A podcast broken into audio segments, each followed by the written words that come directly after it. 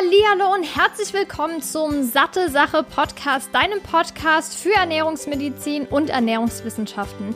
Mein Name ist Laura Merten, ich bin 26 und studierte Ökotrophologin. Ich begrüße dich zurück hier beim Satte Sache Podcast. Ich freue mich, dass du zu dieser super spannenden Episode eingeschaltet hast und ich hoffe, dir gefällt es genauso gut wie mir. Und wenn dir generell der Podcast gefällt, würde ich mich natürlich freuen, wenn du mir bei iTunes eine Bewertung da lässt und wenn du benachrichtigt werden willst, wenn die nächste Episode kommt, auf jeden Fall abonnieren. Wie gesagt, spannendes Interview wieder mit Birgit Blumenschein. Das letzte Interview über chronisch entzündliche Darmerkrankungen war ja auch schon mit ihr und mir hat das so gut gefallen, dass ich sie nochmal gefragt hat für das Thema Onkologie. Und bevor wir mit dem Interview starten, erstmal kurz was, wenn du die letzte Episode nicht gehört hast, zu Birgit Blumenschein. Sie ist Medizinpädagogin und Diätassistentin, kennt sich also über Jahre jetzt schon sehr gut auch in der Praxis aus mit dem Thema Ernährung und verschiedene Erkrankungen. Gerade auch jetzt zum Thema Onkologie hat sie auch ziemlich viel Erfahrung, hat auch Bücher schon geschrieben, Veröffentlichungen mitgemacht, wo sie sich auch sehr gut auskennt. Vielleicht bist du ja auch Ernährungsfachkraft, ist das Thema Selbstständigkeit als Ernährungsfachkraft. Da hat sie auch ein tolles Buch geschrieben, das verlinke ich gerne nochmal in den Show Notes. Das heißt, wenn du dich für dieses Thema interessierst, ist sie echt die Ansprechpartnerin Ansprechpartnerin Number One. So viel zu ihr. Und bevor wir jetzt, wie gesagt, mit dem Interview starten, möchte ich dir natürlich noch ein paar grundlegende Dinge erklären, um einfach so ein bisschen in das Thema reinzukommen, bevor wir dann über den Ernährungsaspekt sprechen, also präziser noch darüber sprechen. Generell, was ist überhaupt Onkologie? Also der Begriff bedeutet im Prinzip die Wissenschaft von der Entstehung, der Entwicklung und Behandlung von Tumorerkrankungen. Und jetzt die Frage, wie entsteht überhaupt ein Tumor? Also der Körper besteht ja aus Billionen von Zellen und es kann passieren, dass eine Körperzelle sich nicht zu einer funktionierenden, also guten Zelle entwickelt und ihre vorhergesehenen Aufgaben nicht erfüllt. Und das bedeutet wiederum, dass sich diese nicht, also diese ungesunde Zelle im Prinzip vermehrt und viele Tochterzellen bildet. Und innerhalb von einem Organ spricht man dann bei so einer größeren Masse an Tochterzellen von einem Tumor. Jetzt gilt es aber, zwei Arten zu unterscheiden und das hast du mit Sicherheit schon mal gehört. Und zwar gibt es einmal einen bösartigen Tumor und einen gutartigen Tumor. Und hier kommt dann der Begriff Krebs ins Spiel, denn ein gutartiger Tumor wird nicht als Krebs bezeichnet, denn das sind im Prinzip Zellen des Tumors, die sich vom umliegenden Gewebe leicht abgrenzen können und sich nicht im Körper verbreiten. Das heißt, keine Metastasen bilden. Also Metastasierung bedeutet ja, dass diese Zellen sich auch in umliegende Gewebe streuen können. Das bedeutet also, gutartige Tumoren heißt nicht Krebs. Aber was man dann als Krebs bezeichnet, sind bösartige Tumoren, denn die wachsen nämlich in die Organe ein und zerstören sie. Und die versuchen dann eben, sich über die Blut- und Lymphsysteme im ganzen Körper auszubreiten und anzusiedeln, also zu metastasieren, Metastasen zu bilden. Und diesen bösartigen Tumor nennt man dann auch Krebs. Man kann aber nicht von einem Tumor sprechen, wenn es die Blutzellen betrifft. Das heißt, es gibt einen sogenannten Blutkrebs, also zum Beispiel auch Leukämie genannt. Und das ist aber kein Tumor. So, zu, zu dem Ganzen, jetzt um die Begriffe zu erklären, jetzt kommen wir noch zu dem Thema Einflussfaktoren, denn da gibt es natürlich auch verschiedene. Oft wird ja dann gesagt, ja, die Genetik hat total den großen Einfluss. Es kommt natürlich auf die Krebserkrankung an, das ist absolut klar. Aber um es jetzt runterzubrechen und allgemein zu fassen, ist die Genetik, also die erbliche Veranlagung, nur 5 bis 10 Prozent. Also nur 5 bis 10 Prozent der gesamten Einflussfaktoren ist die Genetik. Und das bedeutet aber, dass nicht der Krebs vererbt wird, sondern die Veranlagung und vor allem das bereits beschädigte Gen. Das bedeutet aber, wie gesagt, nicht, dass man Krebs bekommt, sondern dass man nur eine sogenannte Prädisposition dafür hat. Was auch einen Einfluss, hat, ist zum Beispiel der Lebensstil. Denn wenn man es jetzt auf Lungenerkrankung, also Lungenkrebserkrankung bezieht, kann man sagen, dass von zehn Lungenkrebserkrankungen, acht bis neun durch Rauchen verursachten, äh, verursacht werden. Was natürlich noch dazu kommt, auch zu anderen Krebserkrankungs äh, also zur Entstehung von anderen Krebserkrankungen, ist sowas wie Übergewicht, ist auch Ernährung, worüber wir natürlich heute auch viel sprechen werden, und Alkohol. Dann gibt es aber auch noch den Einflussfaktor Viren. Denn gerade bei Gebärmutterhalskrebs bestimmen 99,7 Prozent aller Fälle von Gebärmutterhalskrebs die Viren, und zwar die sogenannten Papillomaviren. Und deshalb gab es auch oder gibt es auch diese Impfung. Ich hatte die damals auch bekommen. Da gab es ja total viel Kritik und extrem viele Nebenwirkungen. Darauf will ich jetzt auch gar nicht eingehen. Ich will nur damit sagen, dass im Prinzip dieser Gebärmutterhalskrebs fast ausschließlich auf diese Viren zurückzuführen sind. Und dann gibt es natürlich auch noch Strahlen, zum Beispiel Sonnenstrahlen. Wenn man da extrem viel davon abbekommt, sei es jetzt durch ähm, Solarium, sei es, wenn man die ganze Zeit in der Sonne ist, gerade im Sommer, kann das das äh, Risiko für die Entstehung von Hautkrebs erhöhen, enorm erhöhen. Was natürlich auch jetzt wichtig zu wissen ist, wenn man in Richtung Therapie blickt, was ist überhaupt der Unterschied zwischen Strahlen und Chemotherapie? Ich glaube, das wissen nämlich viele nicht, weil man das vielleicht auch teilweise so denkt, das ist das Gleiche. Also ich persönlich habe das vor ein paar Jahren noch gedacht. Deshalb gehe ich davon aus, dass das auch nicht alle wissen. Wenn du es weißt, umso besser. Aber ich muss natürlich trotzdem jetzt nochmal differenzieren. Also bei der Strahlentherapie werden vor allem ultra harte, also sehr, sehr energiereiche Röntgenstrahlen benutzt, die von einem sogenannten Linearbeschleuniger erzeugt werden und ausschließlich lokal wirken. Das heißt im Bereich, der tatsächlich bestrahlt wird. Und das ist wirklich wichtig, dass es wirklich nur äh, lokal wirkt. Das bedeutet dann, dass diese Strahlen das Zellwachstum hemmen, indem sie die Erbsubstanz, also die DNS oder auf Englisch macht man, sagt man ja DNA hinten für Acid, im Deutschen DNS für Säure, äh, im Zellkern angreifen und diese Zelle verliert dann die Teilungsfähigkeit und stirbt ab. Anschließend wird sie dann von körpereigenen Zellen abgebaut. Das ist dieser Vorgang. Das Problem dabei ist, dass auch gesunde Zellen in diesem Umkreis von der Strahlung betroffen sind. Das heißt, es gibt auch oft Akutreaktionen, also Nebenwirkungen wie zum Beispiel Hautrötungen oder Schleimhautentzündung in diesem bestrahlten Bereich. Das Gute ist, dass die ganzen gesunden Zellen sich nach wenigen Wochen wieder erholen können. Vergleich jetzt mit der Chemotherapie. Die Chemotherapie verwendet nicht Strahlen, sondern Medikamenten, die als Infusionen, Spritzen oder auch Tabletten verabreicht werden. Und hier ist der große Unterschied, dass die nicht nur lokal wirken, sondern im gesamten Körper. Also wichtiger Unterschied, Strahlentherapie durch Strahlung lokal, Chemotherapie durch das Medikament eben, aber im ganzen Körper. Da kann man halt nicht genau sagen, wirk jetzt nur bitte an diesem Ort. Dann gibt es noch eine Kombination, das nennt man dann Radiochemotherapie. Da ist es so, dass durch die Chemotherapie die Strahlen an den Tumorzellen nochmals verstärkt werden. Das wird dann halt angewendet, wenn es ein sehr aggressiver äh, Tumor ist oder Krebs in dem Falle, äh, dann wird das eben oft in Kombination verwendet. Krebs ist natürlich ein sehr, sehr sensibles Thema und leider nehmen auch die Zahlen der Krebserkrankungen, der neu diagnostizierten Krebserkrankungen zu. Denn man kann, ja, 2016 hat das äh, Robert Koch Institut gesagt, man kann von 402, also rund 492.000 Krebserkrankungen ausgehen in Deutschland. Es gibt Prognosen von 510.000 in diesem Jahr, also 2020, die neu diagnostiziert werden und zwar aufgrund der Alterung der Gesellschaft. Macht natürlich Sinn, man kann es nicht hundertprozentig sagen, aber derzeit sieht es so aus und etwa die Hälfte macht davon Brustkrebs, Prostatakrebs, Dickdarm und Lungenkrebs aus. Jetzt kommt die etwas erfreulichere Nachricht. Natürlich gibt es sehr viele Todesfälle davon.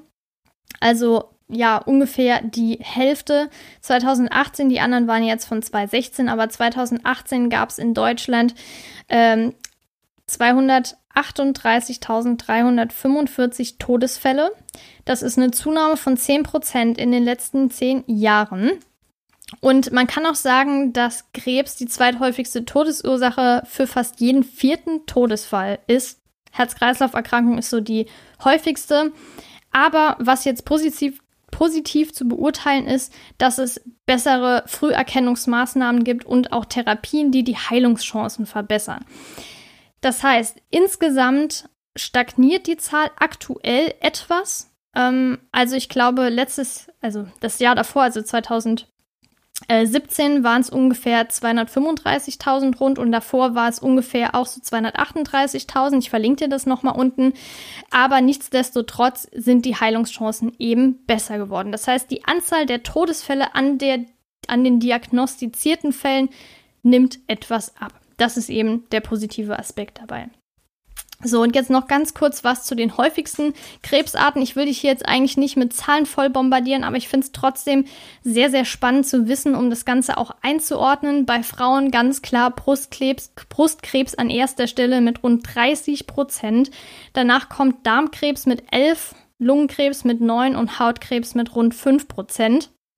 Und da finde ich es ganz spannend, weil man sagt ja auch, äh, manchmal hört man das von verschiedenen Quellen, dass bei Frauen Hautkrebs viel häufiger ist.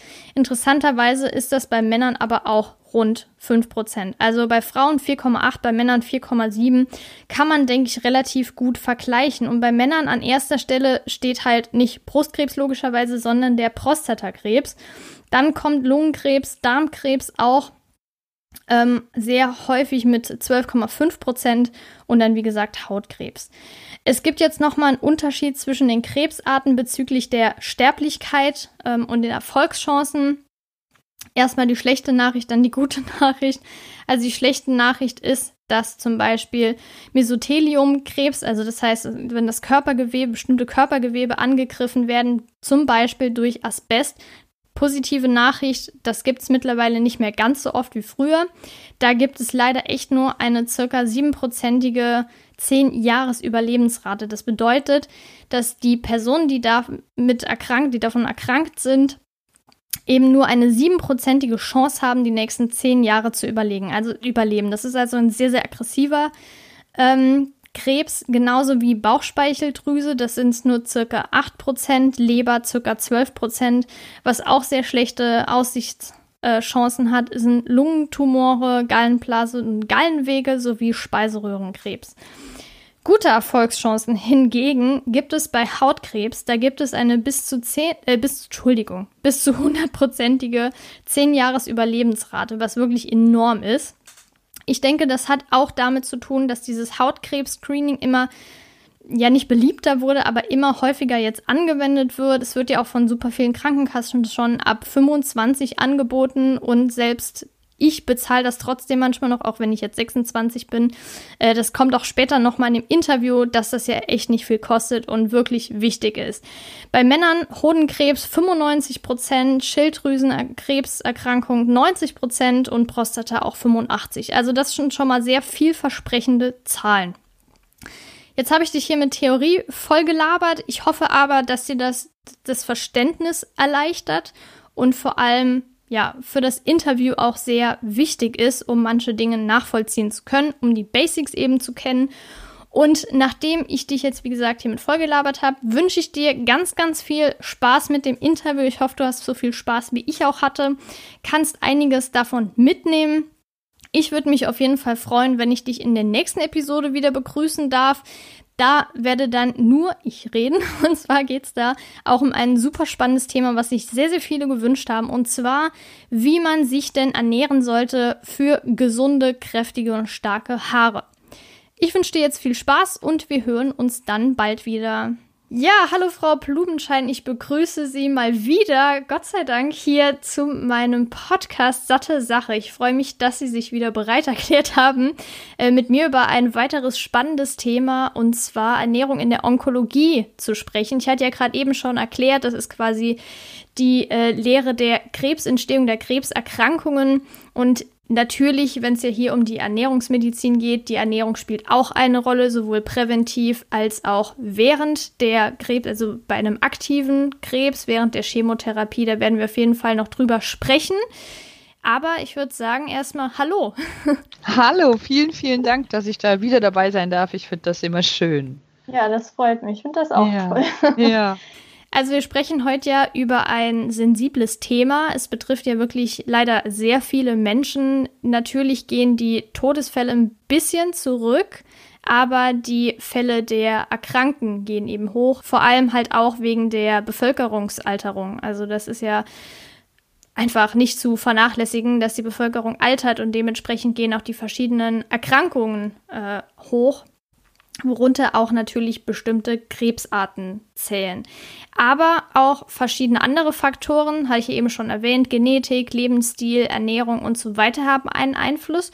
Und jetzt, um allgemeiner kurz mal zu klären, inwiefern kann man sich denn überhaupt präventiv ernähren? Man kann ja sagen, dass bestimmte Mm, Inhaltsstoffe oder Lebensmittel nicht so optimal sind. Man kann natürlich auch sagen, dass Acrylamid und Nitrosamin in so verarbeitetem Fleisch beispielsweise nicht gut sind. Aber daneben, was gibt es denn noch? Gibt es da so ein paar Punkte, bei denen man konkret sagen kann, das ist zur Krebsprävention geeignet? Absolut gibt es diese Empfehlungen und ich baue die gerne auch so auf, wie die Empfehlungen oft ausgeführt werden, nämlich darauf, dass man eine sehr breite, gesunde, pflanzenorientierte Kost wählt. Tatsächlich ganz, ganz viel, was mit pflanzlichen Lebensmitteln zu tun hat, scheint einen sehr positiven Basiseffekt zu haben, wenig verarbeitet an der Stelle. Und wenn man das als Ernährungssituation pflegt, scheint es auch mal möglich, ohne dass man jetzt immer gleich Sorge haben muss, dann einen Tumor zu bekommen, ähm, Lebensmittel zu essen, die gegrillt sind, wenn es jetzt um Nitrosamine oder sowas zum Beispiel geht. Das heißt also ein gerüttelt Maß an gesunden Dingen, viel Pflanze, viel Gemüse, Obst, Hülsenfrüchte, Getreide dazu. Und das Ganze auch noch möglichst in einem, ich sag mal, ordentlichen Körpergewicht.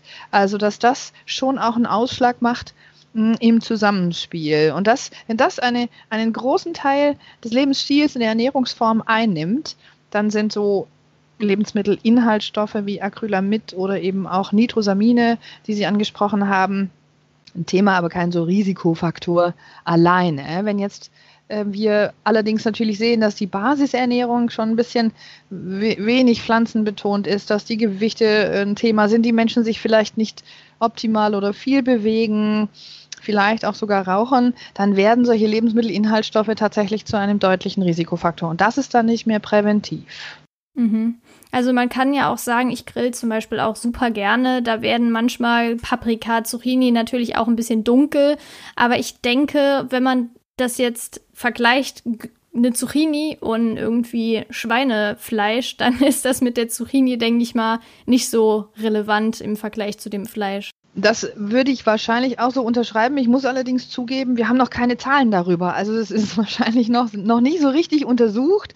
Wenn man jetzt über viele Jahre, ich sage jetzt mal doch eher etwas gegrilltes, dunkel gegrilltes Gemüse isst, ob das einen ja, gleichen, klar. sagen wir mal, Problemfaktor ausmachen würde. Man ist halt mit Fleisch und dem Eiweißbestandteil, der natürlich da auch vorhanden ist, oder Käse, der äh, dunkel geröstet ist, oder eben auch, sagen wir mal, Acrylamid eben in sehr heiß frittierten oder gerösteten äh, Eiweißstärkeanteilen drin ist. Damit ist man sehr weit in der Untersuchung.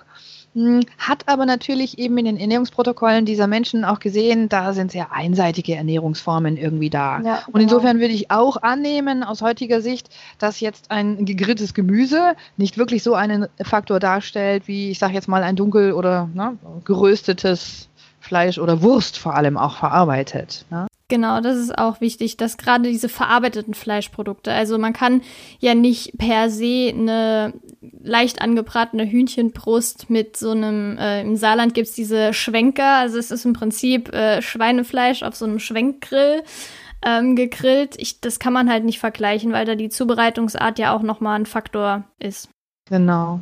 Und abgesehen davon, dass mit dem Grillen mache ich ja auch nicht jeden Tag. Im Sommer kommt das vielleicht doch drei, viermal die Woche vor, wenn das Wetter gut ist. Aber das zieht sich ja nicht über Jahre, irgendwie fünf, sechs Mal die Woche. Das muss man dann ja auch äh, in Relation setzen. Genau, da kommen wir wieder auf diese vorher angesprochene Basisernährung. Ne? Also was esse ich dazu, was esse ich sonst, woraus besteht im Prinzip so meine Grundlage. Ja, ganz genau. Und wenn wir jetzt eher diese genetischen oder ja, man kann ja nicht bei allen sagen, dass das jetzt eine genetische Erkrankung, das ist eine Lebensstilerkrankung, äh, aber wenn man jetzt von vererbbaren Prädispositionen spricht oder wenn man jetzt von eher genetisch belasteten Krebserkrankungen spricht, kann man die denn mit einer bestimmten Ernährung auch abwenden oder ist die genetische Komponente dann durchsetzungsfähig, nenne ich es jetzt mal, sodass die Ernährung nicht mehr so viel bewirken kann? Das ist eine total gute Frage, weil es vielfach beantworten könnte, ob wir alleine nur mit Essen tatsächlich wahnsinnig viel steuern könnten. Wenn wir uns mal die Zahlen anschauen, dann ist es ja so, dass die eigentliche Vererbe, Vererb vererbbare Komponente bei diesen Tumorerkrankungen nur bei 5 bis 10 Prozent liegt. Das heißt also, genau. das, das, ist sehr gering, sage ich jetzt mal als Zahl, weil wenn ich dann den Rest nehme und sage 90 bis 95 Prozent ist was anderes die Ursache, dann frage ich, was ist die Ursache? Da gibt es eine Studie, die fand ich sehr spannend. Da wurden ungefähr zwei Drittel der Weltbevölkerung daraufhin mal untersucht und man hat herausgefunden, dass neben diesen fünf bis zehn Prozent genetischen Risikofaktoren ungefähr 29 Prozent zum Lebensstil und eben auch dann der Umwelt zuzuordnen sind. Also ein Drittel ungefähr. Mhm. Und das ist schon viel, weil das wäre ja durch uns in Anführungszeichen schon ein bisschen zu steuern.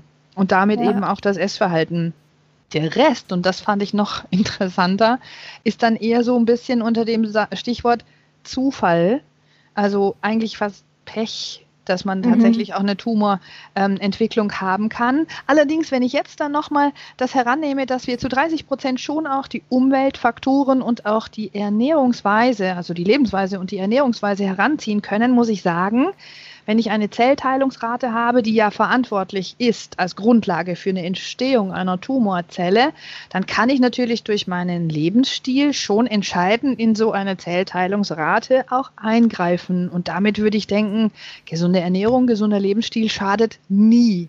Genau, ja. Weil, ne? Ja, und ich meine, 30 Prozent ist ja jetzt auch nicht zu verachten. Es ist ja jetzt nicht, dass äh, Lebensstil und Ernährung so äh, prozentual was ausmachen wie Genetik, also 5 bis 10 Prozent, sondern halt bis also rund 30 Prozent ist ja schon, da ich sagen kann, zu fast einem Drittel kann ich das steuern mit Lebensstil und Ernährung. Das heißt natürlich nicht, dass nur wenn man sich gesund ernährt, Sport macht, normalgewichtig ist, äh, dass man dann keinen Krebs bekommen kann. Das ist natürlich auch wichtig, aber man kann auf jeden Fall schon einiges dafür tun, also vor allem präventiv. Absolut.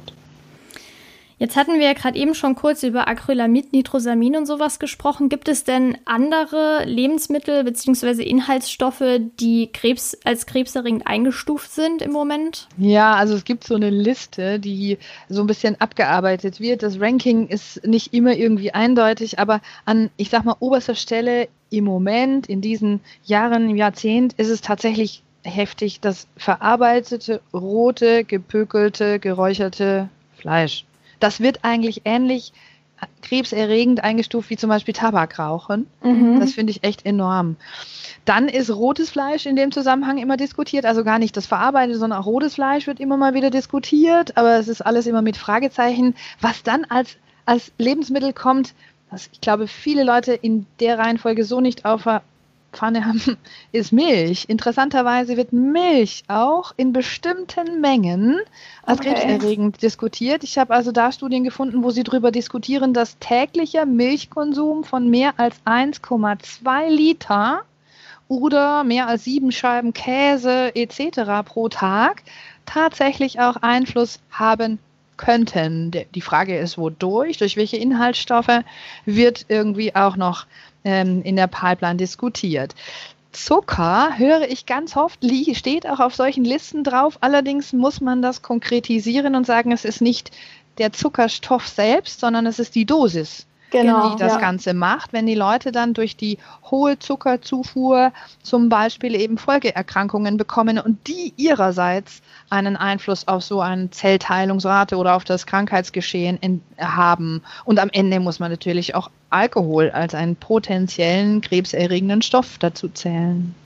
Ja, wie Sie ja gerade gesagt haben, dass Zucker per se vielleicht nicht die Ursache ist, aber daraus entstehende Erkrankungen, wie zum Beispiel Übergewicht, wird ja jetzt nicht direkt mit Zucker assoziiert, aber wenn man viele zuckerreiche Lebensmittel isst und dann vielleicht noch fettreiche Lebensmittel in der Kombination, weil gerade weißer Zucker, der hat ja keine richtigen Nährstoffe, sättigt ja auch nicht unbedingt und dementsprechend kann es natürlich sein, dass man mehr isst. Und das heißt, das Resultat von schlechter Ernährung, hohem Zuckerkonsum ist dann eher das Problem, was die Krebsentstehung fördern kann. Genau, genau. Ja. Und wegen den Milchprodukten, das finde ich ganz spannend, weil es mhm. gibt ja auch diese Adventistenstudien, mhm. ähm, die auch gerade vegane Ernährung untersucht haben oder eine pflanzlich betonte vegetarische Ernährung. Und da kam ja unter anderem raus, dass scheinbar eine komplett pflanzliche, also vegane Ernährung positiv wirken soll, vor allem präventiv, ähm, dass die Personen in diesen Studien eben weniger oder seltener eine Krebserkrankung entwickelt haben als zum Beispiel Omnivore. Die sind natürlich etwas kritisch zu betrachten teilweise. Was sagen Sie denn dazu? Kann eine vegane Ernährung dazu beitragen, also präventiv positiv wirken? Also absolut spannend, diese Studie und auch diese Erkenntnisse, weil es an der, sagen wir mal, Menschengruppe einfacher ist zu untersuchen, was da alles entsteht, weil sie in ihrem Lebensstil sehr gleich sind. Ansonsten ja, ist das, das in stimmt. der Bevölkerung natürlich total schwierig, weil wir alle irgendwie unterschiedlich drauf sind, stressig, Büro, äh, Lebensmittel, Glauben etc. So, das heißt, das ist schon ein Parameter, den wir angucken müssen. Und ähm, tatsächlich haben die herausgefunden, dass diejenigen in, unter den Adventisten, ich meine, das sind nicht alle essen vegan, das muss man sagen. Sie haben ja auch richtig gesagt vegetarisch. Ja, das genau. heißt, da essen auch welche Pflanzen betont, aber sie haben Milchprodukte, Eier drin und es gibt mittlerweile sogar auch welche, die Fleisch essen. Aber das sind die wenigsten, tatsächlich. Und da haben die herausgefunden, dass 30 Prozent tatsächlich ähm, 30 Prozent dieser Adventisten weniger Krebserkrankungen entwickeln, wenn sie pflanzenbetont essen. Mega. Ne? Also das mhm. finde ich echt eine Zahl, dass da ein Drittel, ein Drittel weniger Leute eine Krebserkrankung kriegen. Wenn wir das jetzt auf große Bevölkerungszahlen überstülpen, das wäre äh, Wahnsinnserfolg. Alleine durch pflanzenbetonte Ernährung. Komma. Da muss man natürlich auch wieder diese Zielgruppe anschauen und sagen, wie Sie ganz richtig auch gerade betont haben, ein bisschen kritisch und sagen, hm, was machen die sonst noch? Also insgesamt rauchen die weniger bis gar nicht. Das ja. ist ein Rieseneinflussfaktor. Sie essen weniger Fleisch bis gar nicht, auch ein Risikofaktor weniger. Sie bewegen sich mehr, und sie trinken weniger Kaffee. Das weiß ich nicht, wie wir das jetzt irgendwie in die Diskussion noch mit reinbringen. Aber die haben natürlich begleitend ein paar Faktoren, die per se schon gesundheitsförderlich sind oder zumindest nicht krebserkrankend wirken können. Und dann noch eine pflanzenbetonte Ernährung dazu ist natürlich ein Ding. Also ja das kann man dann, glaube ich, nicht alleine nur auf vegan ausrichten und sagen, also vegan, egal wie, ist auf jeden Fall schon mal weniger krebserregend. Wobei ich glaube, aber das ist etwas, das kann ich jetzt in Zahlen tatsächlich nicht nachweisen, dass Menschen, die sich vegan ernähren, auch per se mehr Bewegung haben, sich gesundheitsförderlicher überhaupt verhalten, vielleicht das ein oder andere Mal auch weniger zum Natur äh, zum, zum Schulmediziner, sondern zum Naturheilkundler gehen und da damit also ihre Gesundheit auf eine andere Art und Weise schon fördern. Und das vielleicht nicht nur die vegane Ernährung ist, sondern der ganzheitliche Ansatz, das so zu gestalten in seinem Leben. Aber sicher bin ich schon, dass das einen Einfluss hat. Ja, bin ich der gleichen Meinung. Also vielleicht noch mal kurz wegen Kaffeekonsum. Ja. In den Industrienationen, sage ich es jetzt einfach mal, wozu ich auch Deutschland jetzt gerade zähle, weil da gibt es ja gerade von mir aus gute Erfahrungswerte und auch Zahlen, wird Kaffee ja natürlich zum Genuss auch getrunken, aber auch oft, weil man weniger schläft, man muss sich irgendwie pushen, man hat mehr Stress und trinkt dann irgendwie Kaffee, um leistungsfähig zu sein. Ich glaube, dieser ganze Stress-Lebensstil-Faktor spielt ja auch eine Rolle. Es gibt ja auch Untersuchungen, die zeigen, dass die Psyche und natürlich der ganze Stress, das äh, Cortisol und alles, was im Körper ausgeschüttet wird, ähm, und vielleicht die Infektanfälligkeit, zumindest in der Phase, wo man dann weniger Stress hat, ähm, dass das natürlich auch einen Einfluss hat. Und vielleicht kann man das so ein bisschen mit Kaffee verknüpfen. Das ist jetzt natürlich keine wissenschaftliche Aussage. Nee, aber guter aber, Gedanke. Ja. Genau, aber generell denke ich, dass der Stress vielleicht bei diesen Adventisten auch geringer ausfällt. Das ist zum Beispiel auch, auch ein Faktor, ähm, was ja jetzt auch schon oft gezeigt wurde, dass gerade die ähm, Lebenserwartung bei Franzosen deutlich höher ist. Und ich denke, das liegt Also jetzt nicht direkt auf Krebs bezogen, sondern generell. Und ich denke, das liegt auch ein bisschen an dem Lebensstil, weil die alles so ein bisschen gelassener nehmen und ja, dann klappt es halt heute nicht, dann machen wir das Ganze morgen. Äh, die kümmern sich nicht so um ihre Autos und alles. Also dieser Lebensstil, Faktor Psyche, Stress, der spielt da, denke ich, auch eine Rolle. Also wenn man das noch dazu zählt. Genau, genau. Cool. Es gibt ja dieses lustige Buch Krebszellen mögen keine Himbeeren. Okay, lustig ist jetzt nicht das passende Wort, aber dieser. Äh, oh, ich fand den Titel gut. Ja, genau. Der Titel ist lustig, das Buch jetzt nicht so unbedingt, aber äh, nichtsdestotrotz kam eine Frage rein, ähm, und zwar, wie viele Himbeeren muss man essen, um das Krebsrisiko zu senken? Ich gehe davon aus, dass die Hörerin da ähm, auf Antioxidantien hinaus wollte. Jetzt erstmal die Frage, damit man das versteht was sind überhaupt Antioxidantien, was bewirken die und dann wiederum, wie viele Himbeeren müsste man denn wirklich essen, dass das einen Effekt hat? Ich habe es rausgefunden. Ich habe mal gerechnet. Ich habe gerechnet. Ich habe mal nach einer Zahl gesucht. Es gibt eine Studie und dann habe ich das ausgerechnet und auf Gramm und auf Stück heruntergerechnet. Wow, sehr gut. Hm. Antioxidantien an sich ähm, werden beschrieben als Stoffe, die, wenn im Körper durch Sauerstoff entstanden, irgendwelche Produkte eher auch negative Effekte auf die Zellstruktur haben, dann die Antioxidantien, die so ein bisschen einfangen können. Das heißt also, dass sie, ich sage manchmal, wie so ein Mediator in der Kommunikation vermitteln können ähm, und eine Reaktion, die eventuell falsch gelaufen ist, doch wieder korrigieren können, ohne dass sie selbst da dabei quasi beschädigt werden. Weil das ist der große äh, Vorteil solcher Substanzen. Ähm, Oxidation ist ja immer ein Sauerstoffprozess, der passiert in jeder Sekunde, in jedem, jeder Minute in unserem Körper und da kann einfach dann was schieflaufen, so wie bei der Kommunikation auch. Ich denke immer auch, dass die Leute mich verstehen, wenn ich was sage, aber zup, dann hat es dann doch irgendjemand missverstanden. Und dann ist eben so ein Antioxidant äh, ähm, ein Stoff, der sich da einbringen kann in dieses Reaktionsmuster und sagen kann, nee, pass mal auf, das muss so korrigiert werden. Also eine, ich sage jetzt mal an der Stelle der Zellteilung, wenn da eine ein Abschreiben der genetischen Informationen an einer Stelle schiefgelaufen ist, einfach sagt, hier müsste wieder ein U statt ein W rein in diese genetische Stränge, in diese genetischen ähm, ähm, äh, ja, Zell, ähm, in den Zellstrang. Und mh, genau. Und ähm, das können Antioxidantien machen. Das heißt also so einen Prozess, der irgendwo ein bisschen schiefgelaufen ist, quasi wieder reparieren. Und jetzt wird in ganz vielen Pflanzen ähm, diese, es werden diese Stoffe gefunden. Es gibt ja Farbstoffe und Geruchsstoffe in den Pflanzen, ähm, die solche Wirkungen haben, in Klammer, sollen. Wir vermuten, und es gibt schon manche Erkenntnisse darüber, dass sie diese Wirkungen haben. Und die sind sehr positiv. Bei der Himbeere ist es ausgerechnet jetzt etwas Ähnliches wie so eine antioxidative Wirkung. Das bedeutet, dass der Stoff, um den es da bei diesen Himbeeren geht, deswegen haben die das in diesem Buch auch als Kapitel so herausgehoben, ähm, der Stoff heißt der Elaksäure und die ist quasi nicht nur hinterher, wenn irgendwas schief gelaufen ist, ein Thema, sondern auch schon im Vorfeld, dass sie solche ähm, krebserregenden Schadstoffe hemmt. Also dass sie quasi die Aktivierung solcher Stoffe schon hemmt, dass sie also den, den Prozess schon gar nicht schief laufen lässt. Okay, spannend. Und Genau. Und die haben an Tieren, an Mäusen in dem Falle untersucht, wie viel da eben rein muss, damit so ein Prozess vor sich geht und eben dann so eine Entstehung einer latenten Tumorzelle gestoppt wird. Und da haben die eine bestimmte Menge Dosierung in diesen Mäusen rausgekriegt. Leider gibt es keine Menschenstudie darüber, deswegen können wir nur annehmen, dass es diese Zahl wäre. Und äh, das ist ganz besonders in den Kernchen der Himbeeren drin, dieser Stoff.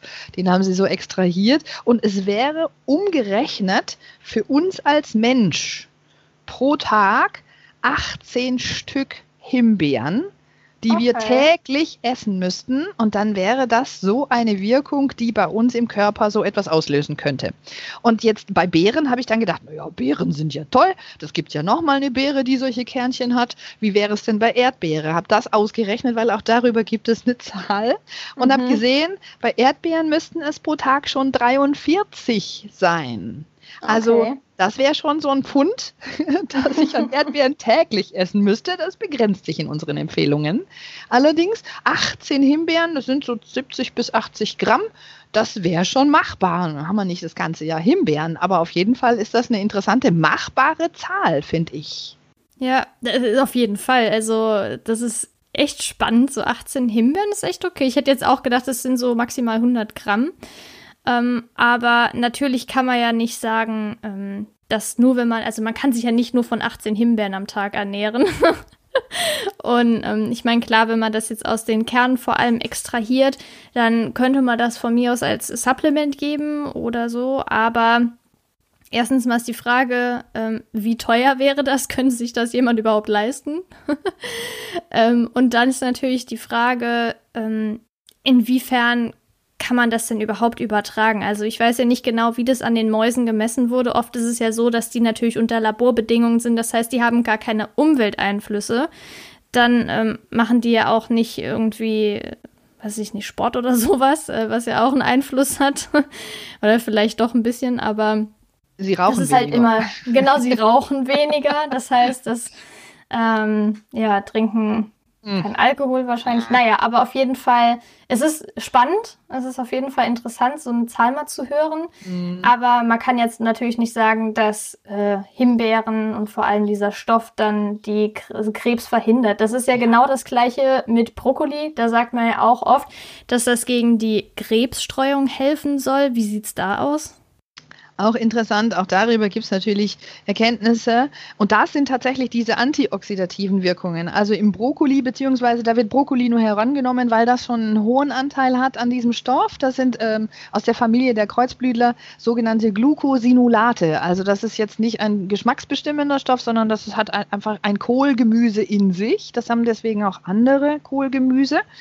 Und da hat man herausgefunden, dass das durch Kauen freigelegt wird, dieses Stöfflein, und durch dieses Freilegen des Stöffleins dann über den Darm aufgenommen werden kann und dann tatsächlich äh, in diese, ähm, äh, in diese Kaskade eingebracht wird, und zwar indem es sogenannte körpereigene Entgiftungsenzyme produziert. Also dieser Stoff aus dem Brokkoli, der heißt Sulforaphan, hm, der kann im Körper dann aktive Entzündungs- aktive Entgiftungsenzyme ähm, äh, einbringen und dann schon mal solche Tumorentstehung oder auch Tumorstreuung beeinflussen. Das bedeutet ungefähr, aber auch da habe ich äh, ein bisschen nachgeschaut, man müsste ungefähr fünf Portionen dieser Kohlgemüse pro Woche essen. Brokkoli ist natürlich vorne dran, aber es geht auch mit zum Beispiel Rosenkohl, Blattkohl, Grünkohl, Rotkohl, Weißkohl. Also es bezieht sich eben auf die Kohlarten, die diesen Stoff haben. Trotzdem würde ich nie behaupten, dass das eine Metastasierung dann tatsächlich verhindert, nur weil man jetzt Brokkoli oder Rosenkohl isst. Ja. Aber wenn man alleine nur von diesen Pflanzenstoffen ausgeht, haben die einen Einfluss und ich kann mir vorstellen, Schaden tun sie nicht. Ja, wobei man da ja auch auf die Menge achten kann. Also sollte wegen Oxalsäure zum genau. Beispiel auch. Und es gibt ja auch Aufzeichnungen, dass es gerade bei Menschen, die Schilddrüsenerkrankungen haben, nicht so optimal ist. Ähm, ja, da habe ich es aber auch mal ausgerechnet. Da habe ich, weil das habe ich auch schon mal früher diskutiert, hat so ein Ernährungsmediziner auch gesagt, essen Sie nicht so viel Kohl. Da müsste man pro Tag zweieinhalb Kilo Weißkohl oh, essen, oh, damit man gut. die Schilddrüse beeinflusst. Das halte ich jetzt für relativ schwierig. Also ja, sehr unwahrscheinlich, mir, dass man so viel isst. Absolutely. Das könnte jetzt wieder in einer Konzentration eines Nahrungsmittels Supplementes vorkommen, mhm. aber wenn man das Lebensmittel selber hernimmt, eher weniger. Also insofern okay. glaube ich, würde wahrscheinlich in der normalen essbaren Menge eher ein Vorteil rausspringen. Ja. Ja. Aber wir essen Kohl auch nicht jeden Tag und ich glaube auch die wenigsten Leute essen das fünfmal pro Woche und das ist ja auch mitunter eine saisonale Geschichte. Ne? Im Sommer äh, nicht alle Kohlsorten. Also das, ähm, ja, da begrenzt sich in der Realisierbarkeit, glaube ich. Ne? Aber ja. es, es, es, unterstützt. Also es hat einen Einfluss, aber ich würde es alleine auch nicht stehen lassen. Ja, also es sind ja auch jetzt zwei ähm, ja, explizite Lebensmittel oder Lebensmittelinhaltsstoffe, die jetzt so einzeln nicht unbedingt betrachtet werden können. Aber es ist trotzdem interessant zu wissen, dass diese beiden Lebensmittel diskutiert werden, auf jeden Fall. Und ähm, das ähm, ja zu dem Thema Lebensmittel. Jetzt kommen wir gerade noch mal auf Gewicht zu sprechen, weil wir wissen ja, Übergewicht ist ein Einflussfaktor oder ein Risikofaktor vor allem. Und es gibt ja bestimmte Ansätze, dass ein leichtes Untergewicht eher positiv sein soll auf ähm, ja die Krebsentstehung, also präventiv wirken kann. Aber ist das denn wirklich so? Ist es sinnvoller, ein leichtes Untergewicht zu haben? Also das ist tatsächlich eine ganz interessante Frage, die ich mit einer Zusatzfrage verknüpfen würde und sagen, was ist leichtes Untergewicht? Mhm. Also definieren wir leichtes Untergewicht. Das ist ja auch relativ, je nachdem, wen wir fragen. Genau. Aber tatsächlich gibt es den Gedanken zu sagen, wahrscheinlich haben Menschen, die ein leichtes Untergewicht haben, welches auch immer das jetzt darstellt, haben, die haben wohl weniger Körperfettanteile. Mhm. Und ein weniger an Körperfett scheint auch ein weniger entzündliches Stöfflein im Körper zu sein. Wir wissen, dass Körperfett oder Körperfettzellen tatsächlich eine eigene Aktivität und vor allem gerne auch eine entzündliche Aktivität entwickeln. Und ein weniger an Körperfett würde natürlich dann ein weniger an Entzündungsmechanismen bedeuten, wo wir heute darüber diskutieren und sagen, also eine Tumorzellentstehung und eine Tumorerkrankung hat schon auch mit Entzündungsgeschehen zu tun. Und das würde den Umkehrschluss zulassen, ein weniger an Gewicht könnte in dem Falle helfen. Ich habe allerdings schon auch Menschen ähm, in meiner Beratung und auch im Leben kennengelernt, die trotz Untergewicht oder leichtem Untergewicht auch eine Tumorerkrankung äh, bekommen haben. Also nicht erst durch den Tumor leichter geworden sind, sondern vorher schon. Insofern ist das natürlich auch so eine Diskussion. Ich finde sie wertvoll, aber ich glaube, darauf jetzt abzuzielen, das können wir noch nicht grundsätzlich sagen. Ja, vor allem, weil man jetzt nicht explizit sagen kann, dass in den Studien sich immer das Gleiche als Untergewicht quasi rausgestellt hat. Es gibt natürlich, wenn man es jetzt anhand des BMIs beurteilt, kann man ja sagen, wenn der BMI wäre leichtes Ungewicht vielleicht bei 18,5 oder so bei Frauen.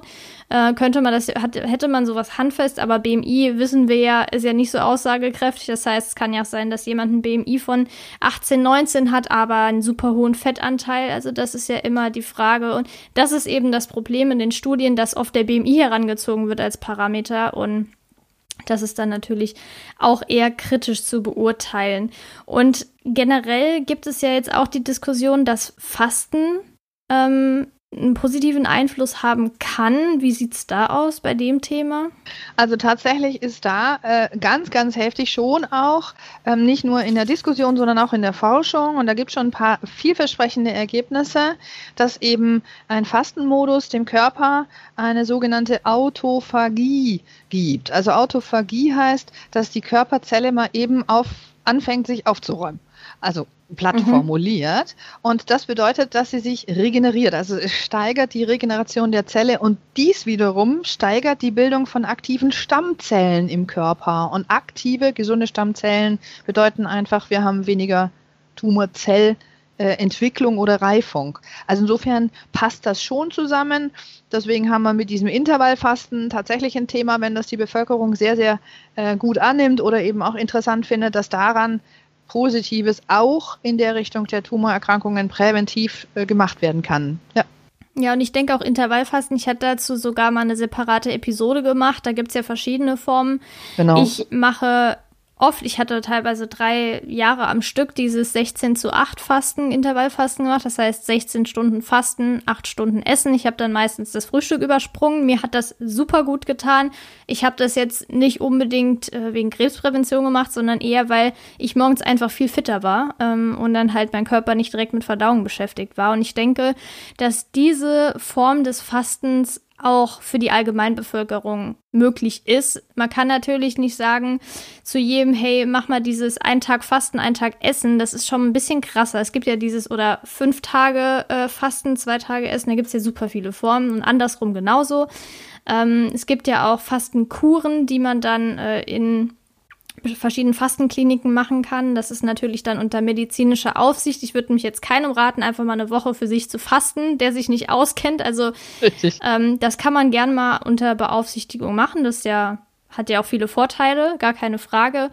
Aber generell muss man ja auch gucken, was für die Allgemeinbevölkerung möglich ist. Und ich denke, dies, gerade dieses Intervallfasten wäre sogar für manche viel praktischer. Mhm. Weil manche stehen ja dann morgens um 5, 6 Uhr auf, weil sie noch frühstücken möchten oder machen sich so einen Stress, um unbedingt frühstücken zu können, wobei es vielleicht sinnvoller wäre, einfach mal das Frühstück zu überspringen mhm. und halt äh, Kaffee, wenn es sein muss, trinken. Vielleicht brauchen wir da noch gar nicht so viel Kaffee, aber auf jeden Fall ähm, denke ich, dass es praktikabler ist, als man vielleicht denkt. Es ist eine Gewöhnungsphase, so ein, zwei Wochen, aber dann ja, also ich, ich mag sehr diesen Gedanken, dass einfach nach einem bestimmten Stundenvolumen ähm, der Körper in so einen Aufräummodus geht. Das mhm. ist noch nicht jetzt wirklich festgelegt, ob das genau nach 16 Stunden passiert. Das könnte auch schon nach 15 Stunden passieren oder bei manchen Leuten vielleicht erst nach 17. Aber insgesamt, dass tatsächlich so ein Fastenmodus für den Körper absoluten Vorteil hat, was eben diese Zellregeneration, Erneuerung zu tun hat äh, damit zu tun hat. Und das, das finde ich, ist ja für die Leute, die zumindest einfach Lust dazu haben oder sich da auch nicht vorscheuen, ähm, ein, ein, ein super Mittel, das auch mitzusteuern, ne? die Gesundheit der Zellen dann. Also zusammenfassend kann man auf jeden Fall jetzt präventiv sagen, eine pflanzenbetonte Ernährung scheint auf jeden Fall ähm, sehr positiv zu bewerten zu sein. Also nicht nur scheint, es ist so, ähm, dass vor allem eher so Dinge wie rotes Fleisch negativ behaftet sind, ähm, dass gerade dieser Einfluss von Ernährung, Lebensstil, der ja bis zu ungefähr rund 30 Prozent ausmacht, natürlich nicht zu verachten ist. Mhm. Ähm, dass Genetik, auch wenn es 5 bis 10 Prozent sind, nicht direkt bedeuten, hey, du, du kriegst den Krebs vererbt, das hatte ich ja auch am Anfang schon gesagt, sondern man kriegt ja nur dieses Risiko, ja, ne? schlechte Gen quasi, die übertragen. Man hat diese Prädisposition, also das erhöhte Risiko. Mhm. Aber trotzdem kann man mit Ernährung viel machen. Wie gesagt, pflanzenbetont. Solche Dinge wie rotes Fleisch, gerade verarbeitete Fleischprodukte wie Wurst und so weiter vermeiden. Ähm, Milch steht in der Diskussion. Allerdings finde ich auch dieses 1,2 Liter, also es gibt wahrscheinlich nicht viele Menschen, die das äh, konsumieren am Tag. ähm, nee, nee. also ich, wenn man jetzt mal irgendwie äh, eine Scheibe Käse oder von mir aus noch ein äh, Milch trinkt äh, in Glas, keine Ahnung, ist es wahrscheinlich nicht so relevant. Die Adventistenstudien sind eben äh, kritisch zu beurteilen. Sie zeigen zwar, eine pflanzenbetonte Ernährung ähm, ist positiv, aber man muss natürlich auch die ganze Umwelt betrachten, die ja hier in Deutschland, USA äh, und so weiter natürlich eine andere ist. Mhm. So viel zum Thema Prävention. Jetzt kommen wir zu dem Ernstfall. Das heißt, es gibt erste ja, auffällige, bösartige Zellveränderungen oder es muss ja nicht unbedingt bösartig sein, aber es gibt Zellveränderungen, die auf einen Tumor hindeuten könnten. Mhm. Wie ist es denn generell mit ähm, der Entdeckung des Tumors? Also gibt es da bestimmte Screening-Methoden? Gibt es da meistens Symptome oder ist es eher so ein Zufallsbefund meistens? Ich glaube, es ist so ein bisschen von allem, leider.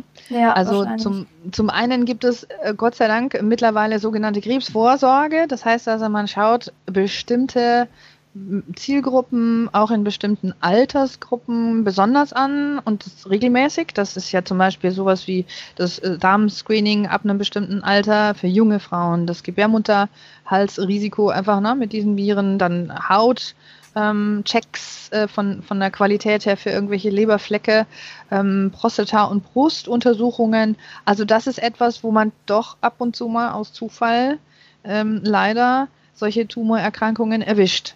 Mhm. Das ist dann gut, das nennt man dann Gott sei Dank Früherkennung, aber ähm, ja, das ist mehr oder weniger Zufall, obwohl das dann keiner ist. Wenn, also wir bei uns in der Ernährungssituation, so bin ich aufgewachsen, so bin ich auch in der Therapie, dass wenn die Menschen ganz doll an Gewicht verlieren, ohne dass sie das wollen, ist das oftmals ein Warnzeichen, das man beachten muss. Das heißt nicht unbedingt, wenn ein Mensch jetzt Gewicht verloren hat, dass er automatisch eine Tumorerkrankung hat, aber das ist ein Zeichen, dass man auf jeden Fall aufmerksam verfolgen muss. Und das besonders in einer Hochrisikogruppe, also Menschen, die zum Beispiel ein genetisches Risiko haben oder durch Umweltfaktoren nicht mit Rauch oder mit Chemikalien oder mit solchen Sachen in Verbindung stehen. Ansonsten schaut man sich an, ob ein Mensch einen Krankheitsmodus hat, der irgendwie sehr asymptomatisch verläuft. Also wenn man bestimmte Krankheiten hat, dann weiß man, naja, da hat man die Symptome zu erwarten und dann sehen die Laborparameter wahrscheinlich so aus. Wenn das nicht der Fall ist, dann muss man genauer hinschauen und dann erwischt man leider auch ne, oft äh, Tumorerkrankungen über die verschiedenen ähm, Parameter, die eben klinische Symptome oder Laboruntersuchungen oder eben auch Apparatediagnostik bedeuten. Was ich oftmals aber tatsächlich ganz gruselig finde, ist, dass man dennoch viele nicht immer früh genug erfasst, weil die Menschen mhm. nicht früh genug zum Arzt gehen. Das ist oft das Problem, ja. Absolut. Also wenn, ich sage jetzt mal bei uns im Fachbereich Ernährung, wenn die Stuhlgangsveränderungen haben, wenn die Appetit irgendwie ganz, wenn, wenn mein Appetit anders ist als noch vor ein oder zwei Jahren, wenn ich Verdauungsprobleme habe, wenn mir mein Bauch, das sind so Sachen, die müssen um Gottes Willen nie eine Tumorerkrankung per se sein. Aber auch Vorstufen können dann schon erkannt werden. Und das ähm, übersehen viele Menschen oder ja, es ist auch manchmal so, dass man denkt, na, habe ich heute was Schlechtes gegessen. Das ist ja nicht so schlimm. Aber wenn sich sowas häuft, dann mag ich immer, dass die Menschen doch danach schauen, äh, um einfach tatsächlich früh genug auch eingreifen zu können. Mhm. Und ist es dann eher ähm, so ein Auf und Ab oder kann man sagen, wenn man jetzt gerade diese zum Beispiel Verdauungsprobleme hat, Übelkeit und so weiter, kann man da sagen, das ist eher, mm, wie soll ich sagen, durchgehend? Oder ist das eher, man, das ist mal eine Woche da, dann ist man drei Wochen weg und dann kommt es wieder, vielleicht sogar stärker? Kann man da irgendwie ein Muster erkennen? Tatsächlich, das Zweitere ist es häufig, wenn es gerade so, ich sag jetzt mal, im Magen-Darm-Trakt zu tun hat. Das ist ja etwas, was wir mit Ernährung ne, sehr häufig auch so ein bisschen verknüpfen.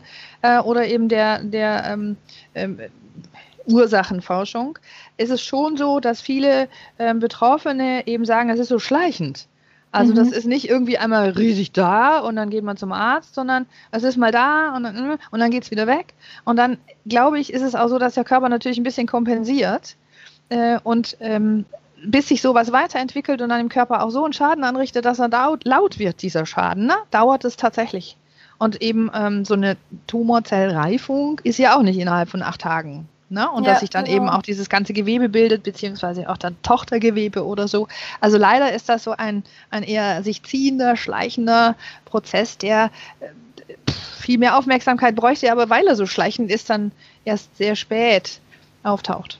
Ja, also auf jeden Fall kann ich auch an dieser Stelle wahrscheinlich genau wie Sie empfehlen, diese Krebsvorsorgeuntersuchung immer in Anspruch zu nehmen. Ich kenne wirklich leider sehr viele Menschen, gerade, ich würde die Altersgruppe Ü60 vor allem nennen, die das halt, also es gibt natürlich welche, die sind irgendwie jede Woche beim Arzt, aber es gibt auch leider viele, ähm, die waren seit drei, vier Jahren nicht mehr beim Arzt. Äh, dann muss man auch mal sagen, hey, lass das doch mal checken. Also ich gerade äh, Brustkrebsvorsorge wird ja von manchen Krankenkassen schon ab 25 oder sogar 20 übernommen. Man kann ja selbst immer mal wieder abtasten, gibt's ja auch Tutorials. Ähm, dann äh, bei Prostatakrebs, das wird ja auch, ich glaube, ab 40, 50 oder so bezahlt. Aber nichtsdestotrotz, so eine Vorsorgeuntersuchung kostet vielleicht 40 Euro oder so. Also bei Hautkrebsvorsorge kostet es, glaube ich, 38 Euro. Und mein Gott, also das Geld ist es mir wirklich wert. Ähm, ich habe das jetzt auch schon zweimal gemacht, weil eben in meiner Familie auch Hautkrebs war. Mhm. Und da denke ich mir, weißt du, dann bezahle ich das halt ein, zweimal, also alle zwei Jahre von mir aus und das sollte man wirklich in Anspruch nehmen, weil das Absolut. ist enorm wichtig. Absolut, total, weil es eben, wenn es dann so ein schleichender Prozess ist, so übersehen werden kann, dass genau. der Körper da vor sich hinkrankt.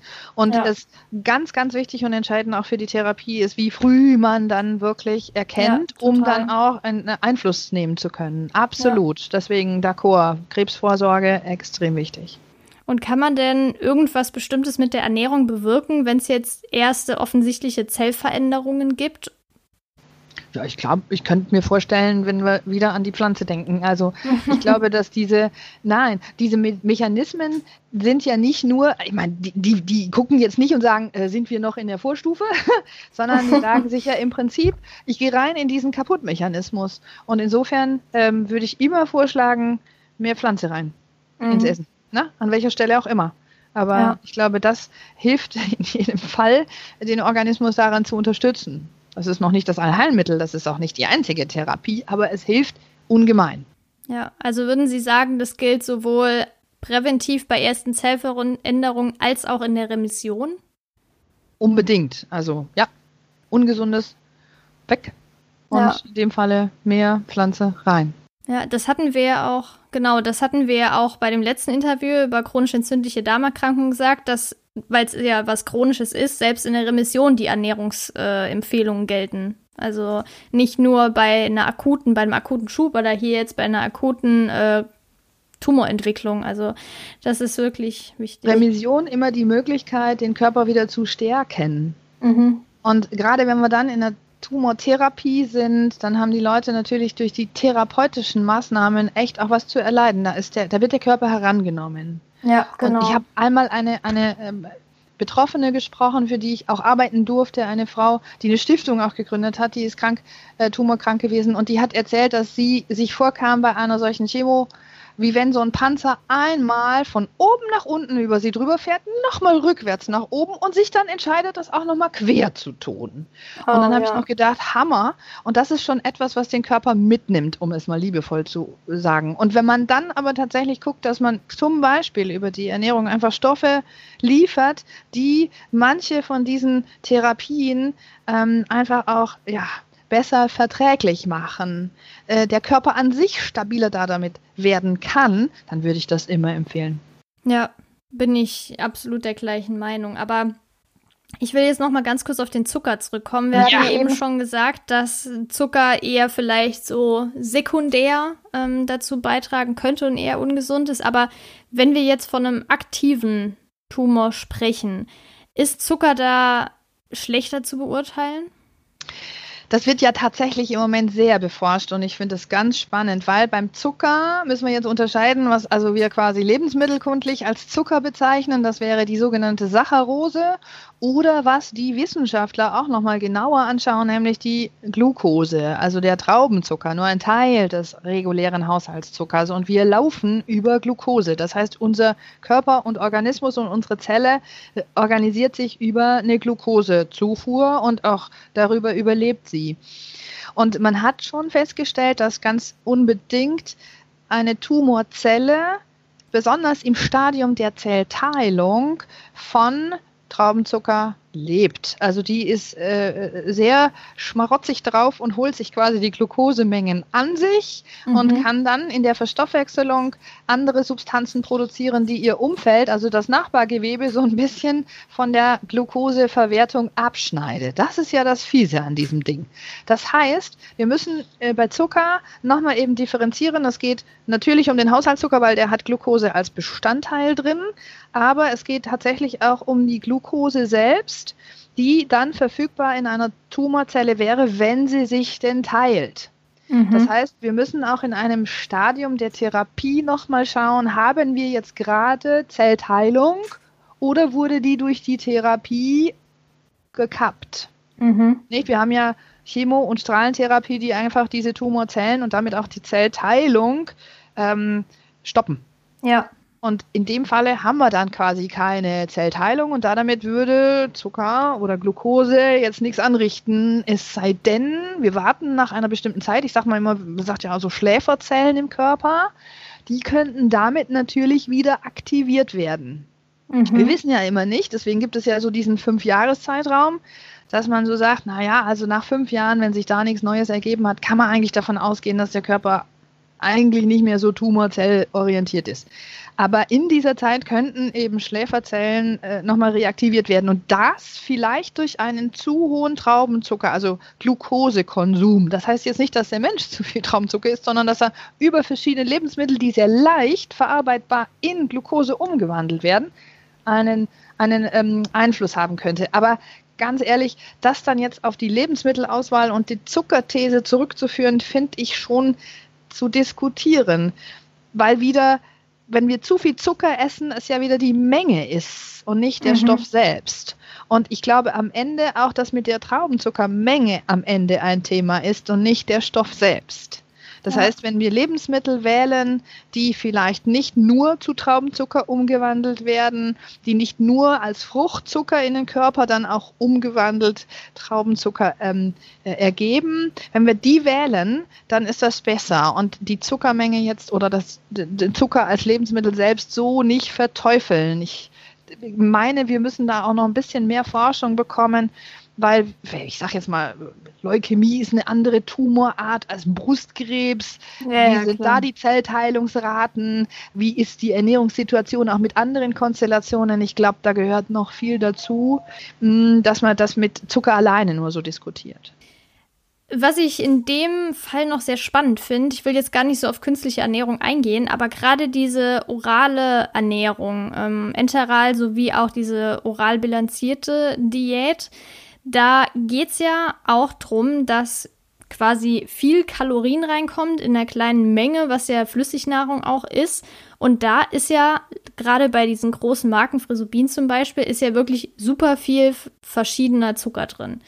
Und das ist eigentlich auch ein Thema, wo ich mich dann frage, natürlich muss man bei Menschen dann Kalorien reinkriegen irgendwie. Aber ist es dann nicht eher schlecht, wenn da so viel Zucker drin ist? Also ich meine, dass die modernen Nahrungen heutzutage schon auch sehr differenziert sind. Das heißt, da hat man so Maltodextrine drin, das sind ja schon mal eher Oligosaccharide, die trotzdem leicht resorbierbar werden. Das sind also nicht mehr nur, ich sage jetzt mal, Glucose oder Fructose drin, Fructose ist eigentlich gar nicht drin, das ist gar nicht nötig in solchen Nahrungen, das ist eher gleich äh, äh, Glucose. Oder dann eben solche Maltodextrine. Oder, und das könnte man noch viel besser auch einsetzen, wenn man es gezielt gerade in der Onkologie macht, ähm, ballaststoffangereicherte ähm, Nahrungen. Meine Überlegung an dieser Stelle ist, in welchem Stadium wird entschieden, den Menschen so etwas zu geben? Ist das die einzige Nahrung, die sie dann bekommen, oder ist das ein Add-on? Das gibt ja mittlerweile auch Möglichkeiten, ja. dass ich quasi oral und enteral zum Beispiel kombiniere, weil durch die übliche orale Ernährung einfach nicht genügend Kilokalorien oder genügend Portion erreicht wird und damit ein Auffüllen eines Defizites möglich ist und damit ja gar nicht die alleinige Zuckerzufuhr an sich gedacht ist. Und dann nochmal ein bisschen den, den Kreis weitergezogen der Krankheit, das, das Krankheitsstadium, in dem ich das dann einsetze. Also eigentlich, wenn wir leitlinienorientiert arbeiten, dann müssen wir erstmal gucken, wie die orale Ernährung, die übliche Ernährung so genau, geht. Ja. Und die eben energiedicht und nährstoffdicht und dann angereichert vielleicht sogar und dann vielleicht Trinknahrung, die zusätzlich zum normalen üblichen Essen kommt. Das heißt, wir haben ja eigentlich eine lange Phase in so Tumorerkrankungen, die eigentlich schon auf noch anderen Lebensmittelinhalten Inhaltsstoffen laufen kann, als nur jetzt auf dieser Zuckerbasis mit solchen Enteralnahrungen. Wenn dann aber doch entscheiden sich, glaube ich, die Onkologen auch nicht leicht dafür. Und dann haben wir wahrscheinlich einen Kosten-Nutzen-Faktor, den wir abwägen mhm. müssen. Nicht, wie schlecht geht es den Leuten, würden die jetzt durch den Mangel, den sie vielleicht erleiden, weil durch andere Ernährungsweise oder so mal oral zu wenig aufgenommen werden könnte und sie damit geschwächt werden, würde das früher oder später problematischer sein als jetzt dieser, ich sage jetzt mal, Zuckerkonsum ja, genau. durch diese Trinknahrung. Ich glaube, das ist in, im Einzelfall zu überlegen. Pauschal würde ich das nicht ganz negativ finden, außer es wird nicht wirklich durchdacht, wann sie eingesetzt wird und dass sie tatsächlich wahllos eingesetzt werden würde, was ich aber auch nicht mehr in Zeiten wie diesen ne, so annehme und auch ja. nicht so erlebe, weil es gerade auch dann gerade über verschiedene Firmen, hm, Nutritia und auch Fresenius Kabi oder so, echt so verschiedene Arten dieser Trinknahrungen oder Sondennahrungen gibt, dass man da damit schon auch ein bisschen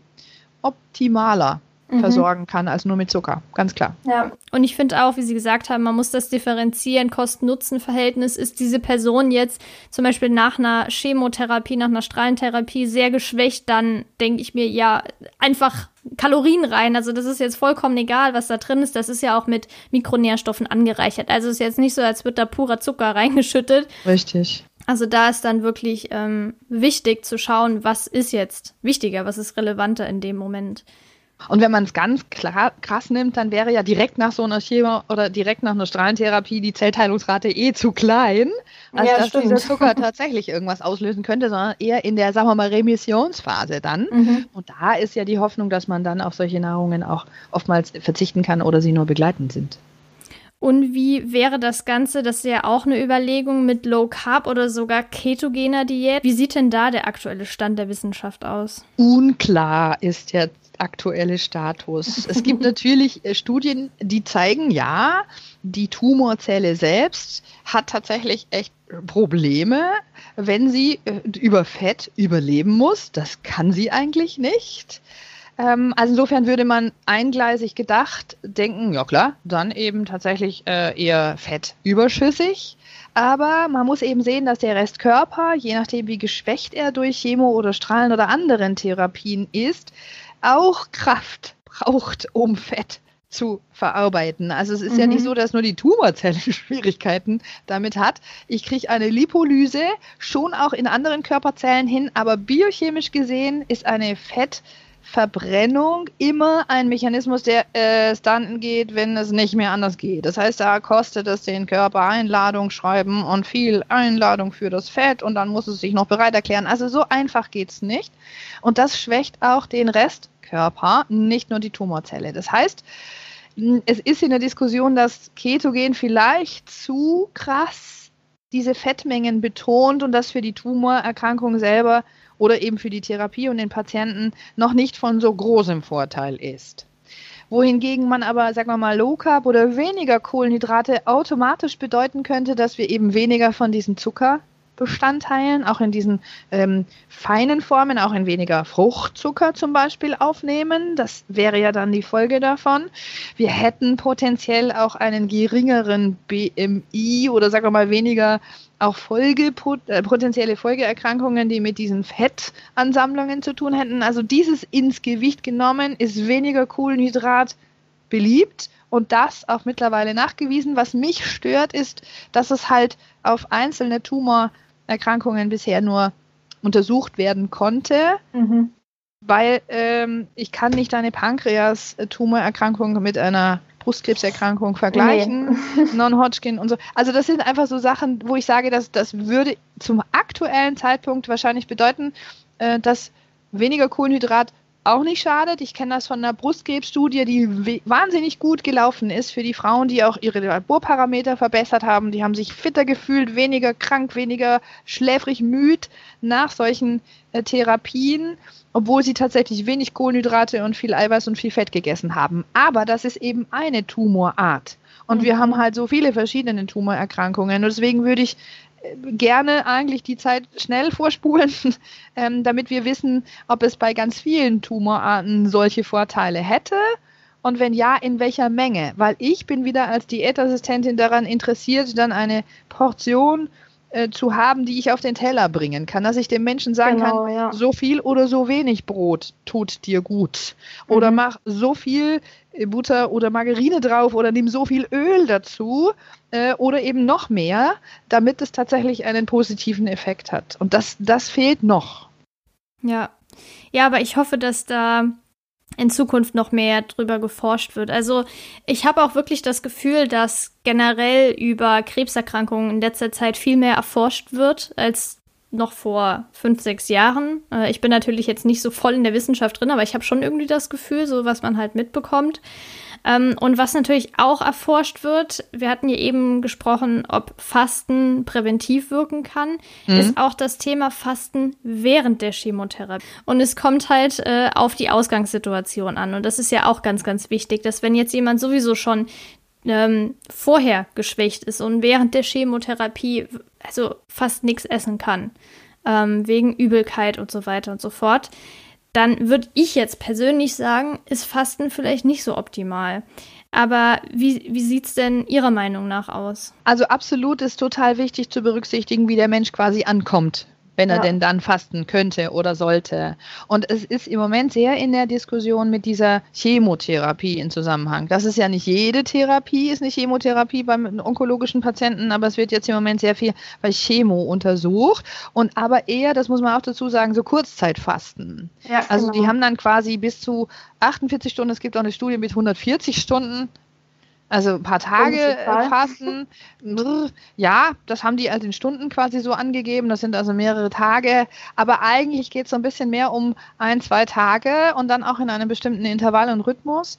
Und ähm, trotzdem essen die Leute natürlich gesund parallel. Nicht? Also mhm. jetzt muss man natürlich auch das wieder ins Kalkül äh, mit reinnehmen, dass sie jetzt nicht nur wenn sie dann aufhören zu fasten, ungesund essen, also egal was, sondern sie liefern dann auch in diesen Studien weiter gesunde Lebensmittel Lebensmittelinhaltsstoffe. Aber tatsächlich ähm, scheint es so viel positiven Effekt zu sein, dass man nachweisen kann, dass die gesunden Zellen quasi gestärkt werden vor dieser toxischen Aktivität, die durch diese Chemotherapie da an die Zellen herankommt. Also Gesunde werden ja mitunter auch quasi bestraft durch solche Therapien, aber die noch gesunden Zellen können quasi dadurch aktiv geschützt werden vor so einer toxischen Situation. Die Tumorzelle wird empfindlicher, weil sie in einen Hungerstoffwechsel geht und das ist ihr Garaus quasi. Ne? Wenn wir wissen, dass sie mit eigentlich Tumor, äh, mit Glucose arbeitet oder lebt und das geht dann gerade nicht, dann kommt sie in Hungerstoffwechsel und das macht ihr Probleme. Und das zweite ist dann, das dritte, diese Autophagie. Das heißt also, dass dann in diesen Fastenphasen auch wieder so ein Aufräummechanismus stattfindet und alle drei Sachen zusammen, glaube ich, haben einen extrem positiven Effekt. Und das hat sich bisher so gezeigt, dass zum Beispiel diese untersuchten Menschen weniger müde waren. Also Fatigue ist ja häufig so ein, eine genau, Nebenwirkung. Ja. Und die sind tatsächlich fitter gewesen, was ich total genial finde. Weil ich habe Fatigue-Patienten ähm, erlebt, die finden das gruselig, die können nicht schlafen und sind trotzdem hundemüde. Also das muss ein, eine Situation sein, die ganz, ganz schwierig auch für sich selber irgendwie zu organisieren Total. ist. Müde zu sein und trotzdem nicht schlafen zu können, schlapp zu sein und eigentlich zu wissen, eigentlich bin ich hier gerade im Hirn fit, aber mein Körper macht nicht mit. Und das an Verbesserung zu erfahren, also eine Verbesserung der Lebensqualität in diesen Situationen. Mhm. Wenn das mit dem Kurzzeitfasten dadurch erreichbar ist, ist es, glaube ich, ein riesengroßes, gutes Ding. Total, absolut. Ja, denke ich auch. Also das ist wahrscheinlich jetzt ähnlich wie mit dem Zucker, man muss abwägen. Ähm, also wenn jetzt jemand also dieses 48-Stunden-Fasten, wenn man das wirklich kontrolliert macht, ist es jetzt nicht so, dass man dann nach Hause geschickt wird und sagt, ja, guck doch mal, was du machst. Das ist ja in der Klinik drin selbst noch. Und wenn man dann sagt, gut, die Person, die hat jetzt zwar schon ein bisschen Untergewicht, aber wir probieren es einfach mal und man kann ja einschreiten. Also es ist ja jetzt nicht so, als müsste man dann das äh, drei, vier Wochen laufen lassen. Wenn man merkt, es funktioniert nicht, dann bricht man es halt ab. Aber gerade jemand, der übergewichtig in die Chemotherapie reinkommt, da ist es wahrscheinlich eher positiv zu bewerten, schätze ich jetzt mal. Also das äh, weiß ich jetzt nicht, weil es sind nicht nur Übergewichtige untersucht worden. Man weiß ja immer, dass natürlich in so einem äh, Fettdepot auch ganz viele Gifte eingelagert sind. Insofern ist ja immer die Frage, was durch Fasten auch an solchen Fettdepots ja, verloren ja, oder freigegeben wird. Und das macht natürlich in solchen Phasen der Chemo auch was aus. Deswegen entscheiden oder empfehlen wir gar nicht so radikales Gewicht abnehmen während solcher Nee, nee, sowieso nicht. Aber eben, weil dieses Fasten ja nur kurzzeitig ist, ist es ja tatsächlich wirklich etwas, was jetzt nicht wahnsinnig ne, 10 Kilo minus macht, sondern tatsächlich eher diesen kleinen, aber feinen Mechanismus der Zellaktivierung, vielleicht auch der Zellaktivierung so verbessert, dass es gut ist. Aber Tatsächlich, das müssen die freiwillig machen, keine Frage. Und es muss wir, vom Ernährungs- und allgemeinen Zustand so sein, dass die Menschen ähm, da eher profitieren davon und nicht in den Mangel geraten. Auch nicht, wenn sie das dann mehrere Male hintereinander machen, ganz klar. Ja. Ja, auf jeden Fall. Also das ist ja auch das Problem. Ähm, das ist jetzt zwar ein ganz anderes Thema, aber gerade in der Schwangerschaft, wenn Pers also Frauen, Personen wollte ich gerade sagen, das sind ja alles Frauen. Personen. das sind ja alles Frauen. Ähm, da wird ja auch total davon abgeraten, dass man eine Diät machen soll, weil eben diese Giftstoffe aus den Fettzellen freigesetzt werden können, was natürlich für den Fötus, für den Embryo und so weiter auch sehr schädlich sein kann. Und das ist wahrscheinlich jetzt das gleiche Prinzip, wenn der Körper sowieso geschwächt ist durch so eine Chemotherapie, ähm, dass das vielleicht auch nicht unbedingt ähm, so vorteilhaft sein kann, wenn man da wirklich radikal an Gewicht abnimmt. Das ist natürlich auch nochmal was, was dazukommt als Risiko. Richtig. Aber ich denke, wenn die Person ansonsten, also gesund kann man den Status ja eigentlich nicht nennen, aber wenn der Allgemeinzustand ansonsten stabil ist, ich denke, stabil kann man schon eher verwenden, mhm. dann ähm, einfach mal schauen, ob das vielleicht eine positive Auswirkung haben kann parallel. Absolut. Ich bin froh darüber, dass da auch mehr geforscht wird noch und dass da eben dann auch wieder mehr Tumorarten mit einbezogen werden, weil auch das, ja. finde ich, wäre ja ein, ein, ein, eine Methode, die wir ja mit unserem Lebensstil und unserem Essverhalten steuern können. Also ich erlebe ja. oft, dass die Menschen, die tumorkrank sind, einfach auch selber Hand anlegen wollen, dass sie quasi mitmachen wollen mhm. in ihrer Therapie und Gutes tun wollen, damit es ihnen wieder besser geht. Und das wäre ja eine Möglichkeit für manche, wenn sie sagen, wenn ich mal einen Tag oder anderthalb ein bisschen was faste und anschließend einfach gesund esse, ähm, das ist doch cool. Auf jeden Fall. Ich meine, wenn man in so einer Situation ist und weiß, ey, ich kann da sogar mit Ernährung was unterstützen, mein lieber Scholli, dann teste ich das doch mal aus. Also, also wenn jetzt jemand gesund ist, dann ist er vielleicht nicht so, ja, ich faste jetzt mal, ich habe da voll Bock drauf, ähm, weil man sich vielleicht denkt, oh, das ist ja schon ein bisschen anstrengend, aber ich glaube, gerade in so einer Extremsituation wird man wahrscheinlich alle Register ziehen ähm, und das machen. Ist so, ja. Absolut. Ich denke, das ist sogar ein ziemlich guter Schluss jetzt. Schön. Ich habe keine weiteren Fragen. Aber wenn Sie jetzt noch aus der Praxis was haben, was Sie gerne erzählen möchten, was Ihnen gut gefallen hat, was Sie verwundert hat vielleicht sogar, können Sie das gerne noch teilen. Ansonsten, ähm, ja, gerne, wenn Sie noch was haben. Also mir fällt oft auf, dass eben das, der Stellenwert der Ernährungsweise, dass überhaupt Essen und Trinken auch schon im Vorfeld von solchen Therapien, äh, der kann immer noch größer werden, der Stellenwert. Mhm. Dass also äh, immer noch quasi so der Glaube herrscht, naja, also ich bin tumorkrank und ich muss dann auf jeden Fall Gewicht abnehmen. Das ist total normal. Das finde ich ganz, ganz heftig, weil das stimmt nicht. Das ist echt also etwas, was man beeinflussen muss. Das müssen wir beeinflussen. Wir müssen den Menschen erzählen, nein, nein, nein, Tumorkrank heißt nicht automatisch Gewicht verlieren müssen, sondern damit kann man tatsächlich arbeiten. Und Gewicht halten, Gewicht stabilisieren ist ein Thema. Und das müssen wir noch ähm, vom Stellenwert her noch viel konkreter und deutlicher äh, machen und lauter trommeln und sagen, auch uns fragen an der Stelle, mhm. weil das hat wirklich einen viel größeren positiven Effekt als Nachteil. Ja, ja, absolut. Also ich meine, man kann natürlich auch ein paar Sachen mit Ernährung falsch machen, klar, aber man kann halt auch sehr viel positive Sachen damit bewirken. Super. Äh, ich bedanke mich auf jeden Fall. Ich fand, das war wieder ein sehr, sehr spannendes und aufschlussreiches Interview. Schön, dass ich Sie da wieder als Interviewpartnerin gewinnen konnte. Und ich denke, das Interview hat auch sehr viel Mehrwert für die ganzen Hörerinnen und Hörer mitgebracht. Und vielen, vielen Dank dafür. Ich hoffe, dass ich freue mich darüber, wenn da die Inhalte oder die Impulse an die Menschen so gehen, dass sie da tatsächlich was davon haben und sich darüber freuen. Mit Sicherheit. Und ich denke, das ist auch vielleicht eine Episode, die gerne mal weitergegeben und geteilt wird, ähm, weil das einfach ja leider sehr viele Menschen betrifft. Und ich denke, man hat jemanden im Umkreis, dem man vielleicht damit helfen könnte, ähm, da vielleicht ein bisschen umzudenken. Und manchmal ist es vielleicht auch der Fall, das hatte ich jetzt zwar noch nicht bei dem Thema, aber bei anderen Themen, dass man sogar zum Nachdenken angeregt wird und vielleicht dann einen Schritt auf den Arzt sogar zugeht und sagt, hey, könnten wir nicht das und das mal probieren? Ähm, und ich denke, das ist, also beziehungsweise ich denke es nicht, ich habe die Hoffnung, dass das auch noch mal so ein Anstoß sein könnte dazu. Ja, super. Ich hoffe mit, da bin ich d'accord. Ja. Cool, dann äh, war es das an dieser Stelle von mir und wir bleiben weiterhin in Kontakt. Ich bin gespannt. Alles klar, einen schönen Abend. Gleichfalls. tschüss, tschüss. tschüss.